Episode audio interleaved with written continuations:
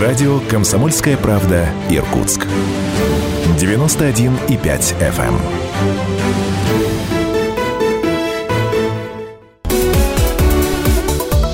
Тема дня. 91,5 FM в Иркутске, 99,5 в Братске, сайт kp.ру из любой точки мира. Это все радио «Комсомольская правда». И программа «Тема дня» сегодня вторник, 27 октября в Иркутской области, начало седьмого. Меня зовут Евгения Дмитриева. В первой части программы познакомлю вас с самыми заметными новостями и начинаю с хроники коронавируса. Губернатора Иркутской области Игоря Копсева госпитализировали в больницу. Состояние главы региона стабильное, однако необходимо круглосуточное наблюдение врачей, пояснили в пресс-службе правительства области. Я напомню, что коронавирусу Игоря Копсева подтвердили 26 октября. Накануне Игорь Копсев сообщил, что чувствует себя отлично. Ближайшее окружение губернатора на самоизоляции. Ну и, как сообщает оперативный штаб, на сегодняшний день подтверждено 223 новых случая заражения COVID-19, 77 в Иркутске. Общее число инфицированных в регионе 23 621 человек. От коронавируса скончались 388 человек, за сутки 12 пациентов. Еще 114 инфицированных скончались от иных заболеваний. В настоящее время 3655 человек госпитализировано, из них 54 за последние сутки. С начала пандемии в Иркутской области выздоровело 18 964 человека. За сутки выписали 105 пациентов. Ну и сегодня заседание оперативного штаба Иркутской области провел заместитель губернатора Андрей Бунев. Игорь Иванович потемпературил, поручил провести совещание. Начнем нашу работу. Очередное заседание оперативного штаба по предотвращению распространения коронавирусной инфекции на территории Иркутской области. Коллеги, но обстановка в области такова, что штабы теперь будут проходить чаще. Прошу всех мобилизоваться. Сегодня хочу начать с анализа обращений, поступивших в интернет-приемную Кобзев на связи и систему инцидент-менеджмент. За выходные дни поступило более 150 обращений по поводу COVID-19. Спектр жалоб э, остается неизменным. В первую очередь это жалобы на проблемы с прохождением теста на COVID. Люди жалуются, что невозможно сдать тест и получить заключение результата анализов. Например, в восьмой поликлинике не готовы сегодня тесты, сданные еще 7 октября. В результате люди не могут выписаться с больничного, Такая же ситуация наблюдается, судя по обращениям, в разных больницах. Наибольшее количество – медсанчасть 28 и больница АПО. Также среди жалоб интернет-приемную жалобы на долгое ожидание экипажа скорой помощи или врача из поликлиники, а также жалобы на отказ госпитализации некачественное оказание медицинской помощи. Кроме того, есть вопросы и жалобы по выплатам медицинским работникам и техническому персоналу медицинских учреждений. Перед заседанием оперштаба подписан законопроект о продлении на ноябрь выплат врачам, работающим с ковидными пациентами. И уже сегодня этот законопроект будет направлен в законодательное собрание. К сожалению, коронавирусная инфекция расширяется. Если во время первого весенне-летнего этапа в опасности чаще были люди пожилого возраста, то теперь вирус менее разборчив. И мы видим, что заболевает много представителей среднего и молодого возраста. Вчера на заседании оперштаба говорили о рекомендациях вузам перейти на дистанционку. Сегодня должен быть подписан указ о переходе всех высших учебных заведений, кроме медвузов, на дистанционный формат обучения. Со вчерашнего дня школьники ушли на каникулы. А, было поручение провести в эти дни тщательную комплексную дезинфекцию учебных заведений. И прошу Елену Владимировну Апанович доложить по этому поводу. В свете расширения инфекции не могу не вернуться к вопросу профилактических мер. К сожалению, очевидно, видно, что масочный режим дает сбой. Хотя, безусловно, намного большее количество людей его соблюдает. Прошу еще раз мэров территории обратить внимание на соблюдение масочного режима. Не надо формально относиться к профилактическим мерам. Даже один пассажир в автобусе или покупатель у прилавка магазина может быть источником заражения. Масочный режим должен соблюдаться. Безусловно, а власть должна принять все меры к обеспечению соблюдения этого режима. Маски в аптеках сегодня населению доступны. На прошлой неделе губернатор просил прокуратуру и ФАС э, провести проверку аптечных сетей по выявлению и необоснованного повышения цен на лекарства и СИЗ. И один из важнейших вопросов сегодня – это расширение коечного фонда. На вчерашний вечер, по данным единой информационной системы, общий коечный фонд области составил 4281 койки. Из них койки для больных ковид более трех с половиной. Койки с кислородом более тысячи. Таким образом, мы увеличиваем, ежедневно увеличиваем количество коек, но основная потребность, на что нам надо сделать упор, это койки с кислородом, поскольку именно в них нуждаются больные. Это был заместитель губернатора Иркутской области Андрей Бунев. Ну а дистанционно к совещанию присоединился глава Роспотребнадзора Иркутской области Дмитрий Савиных. Хотел бы отметить ситуацию в целом за неделю мы по вторникам подводим такую информацию. Значит, рост у нас заболеваемости продолжается с 39 календарной недели, это с 21 сентября. За этот период зарегистрировано 4822 случая ковид, или 201,6 на 100 тысяч населения, что на 52% больше, больше, чем за предыдущий аналогичный период. Еженедельный прирост заболеваемости за этот период составляет от 7 до 50%. Анализ структуры заболеваемости свидетельствует о сдвиге клинических проявлений коронавирусной инфекции в сторону увеличения доли случаев э, симптомами неболичной пневмонии ОРВИ на фоне снижения количества бессимптомных случаев. Э, число случаев э, симптомы в неболичной пневмонии ОРВИ выросло в три раза. Структура представлена в настоящее время таким образом. 28% у нас приходится на внебольничную пневмонию, ОРВИ 59,2 и бессимптомные более 20%.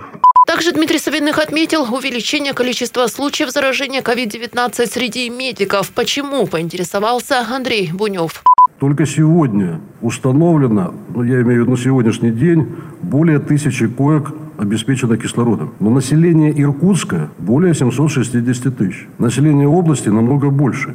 И если мы не будем предпринимать достаточные меры по, первое, масочный режим, второе, какое-то количество людей, работающих по удаленному доступу, то мы не прекратим, не снизим вот эти высокие темпы. Все меры должны быть приняты исчерпывающие. Еще вопрос к Дмитрию Федоровичу. Дмитрий Федорович, а с чем вы связываете увеличение количества заболевших медицинских работников, как вы сказали? Это увеличение количества заболевших, это недостаточное снабжение средствами индивидуальной защиты, недостаточное их качество. В чем причина вы видите? Пожалуйста. Андрей ну, во-первых, это тот контингент, который первый сталкивается э, с инфекцией э, на своих рабочих местах. То есть большое количество контактов. Это раз. Во-вторых, э, все-таки у них, у медицинских работников организован скрининг и постоянное обследование. И, естественно, выявляемость у них идет выше. Идем дальше. Ангарская городская больница номер один начала консультировать пациентов с помощью видеосвязи. Таким образом, информационную поддержку уже получили 20 человек. Выйти на связь с медиками можно ежедневно с понедельника по пятницу с 8 утра до 4 часов дня. В связи со сложной обстановкой плановый прием хронических больных приостановлен. Поликлиника работает только по экстренным обращениям. Ну и сегодня появилось сообщение на сайте МЧС России по Иркутской области. А, в связи со сложной санитарно-эпидемиологической обстановкой изменились условия предоставления государственных услуг при работе с гражданами. С сегодняшнего дня прекращен прием и выдача документов по регистрации и снятии с учета маломерных судов, замене и выдаче дубликатов удостоверений на право управления маломерным судном. Кроме того, прекращен личный прием граждан и ограничен допуск посетителей в административные здания территориальных органов учреждений МЧС России. Прием обращений и заявлений осуществляется в электронном виде на почтовый адрес МЧС или через портал госуслуги. И также добавляют, что ограничения введены до особого распоряжения по всем вопросам. Можно обратиться по телефону 45 32 18.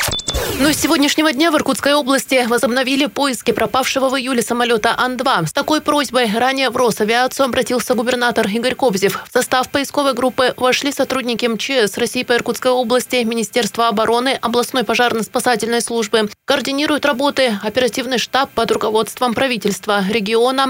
На основе анализа биллинговых данных с телефонов членов экипажа пропавшего самолета установлено наиболее вероятное его местонахождение согласно плану в течение четырех дней поисковая группа облетит Черемховский район для определения подходящих мест для высадки специалистов и дальнейшего мониторинга с помощью беспилотного летательного аппарата. Я напомню, в июле Ан-2 авиакомпании «Феникс» отправился из Тункинской долины Бурятии на облет территории перед обработкой лесов от сибирского шелкопряда. После взлета самолет на связь не выходил. На борту находились двое членов экипажа и четыре пассажира. Все поисковые мероприятия результатов не принесли. Но тем временем в Иркутске полиция установила личность клиента шиномонтажки, который устроил стрельбу из-за невыписанного товарного чека. Сообщение об агрессивном клиенте шиномонтажной мастерской, которая расположена в микрорайоне Синюшина гора, поступило в дежурную часть в понедельник. На месте полицейские выяснили, что мужчина выражался нецензурными словами и угрожал мастеру предметом, похожим на пистолет. Чтоб ты шевелился. За что? Товарник иди выписывай. Я вам машину делал. Товарник Машину выписывай. я вам делал. Напарник твой делал. Ну, напарник приедет, и вы с ним переговорите. Я вас даже знать не знаю. Как я могу просто так вам товарный чек Я сказал, выписать? я вам не знаю. по своей. Я не знаю вас. Не знаю вас. Пошел, товарник, выписывай, под... Оперативники установили личность нарушителя общественного порядка и пригласили в отдел полиции, чтобы дать пояснение. 50-летний иркутянин явился в отдел и принес извинения. Хочу извиниться за инцидент, возникший 25 числа этого месяца на шиномонтажке. Приношу свои извинения работнику.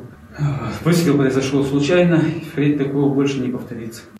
Полицейские выяснили, что нарушитель полил из сигнального пистолета. Он не предназначен для стрельбы патронами и не представляет опасности для окружающих. В отношении иркутянина составлен протокол за мелкое хулиганство. Но в Иркутске студентка стала жертвой мошенников при покупке нескольких особей альпака. Экзотических животных девушка хотела купить для семейной фермы в Ольхонском районе. На сайте бесплатных объявлений она обратила внимание на предложение о продаже альпака. Во время общения и обсуждения деталей предстоящей сделки продавец предоставил через мобильное приложение подтверждение наличия ветеринарных документов, ну а также видео, на котором заводчик показывает, какие именно особи направят в регион. Ну а при обсуждении конечной стоимости заводчик сократил цену в два раза со 100 тысяч рублей до 50 за каждое животное. При этом аналогичные предложения на рынке оказались дороже в несколько раз. Девушка перевела продавцу предоплату 100 тысяч, после чего ей сообщили номер рейса, дату и время прибытия, а также указали ждать звонка стюардессы. За несколько часов до посадки студентка наняла грузовой автомобиль и приехала в аэропорт встречать Альпака. Однако обещанного сообщения так и не получила. Телефон автора объявления к этому времени уже был отключен. Возбуждено уголовное дело по статье «Мошенничество». Ну что ж, будьте аккуратны и внимательны. Сейчас небольшой перерыв. В следующей части программы передаю микрофон моей коллеге Наталье Кравченко, а потом вернусь в студию.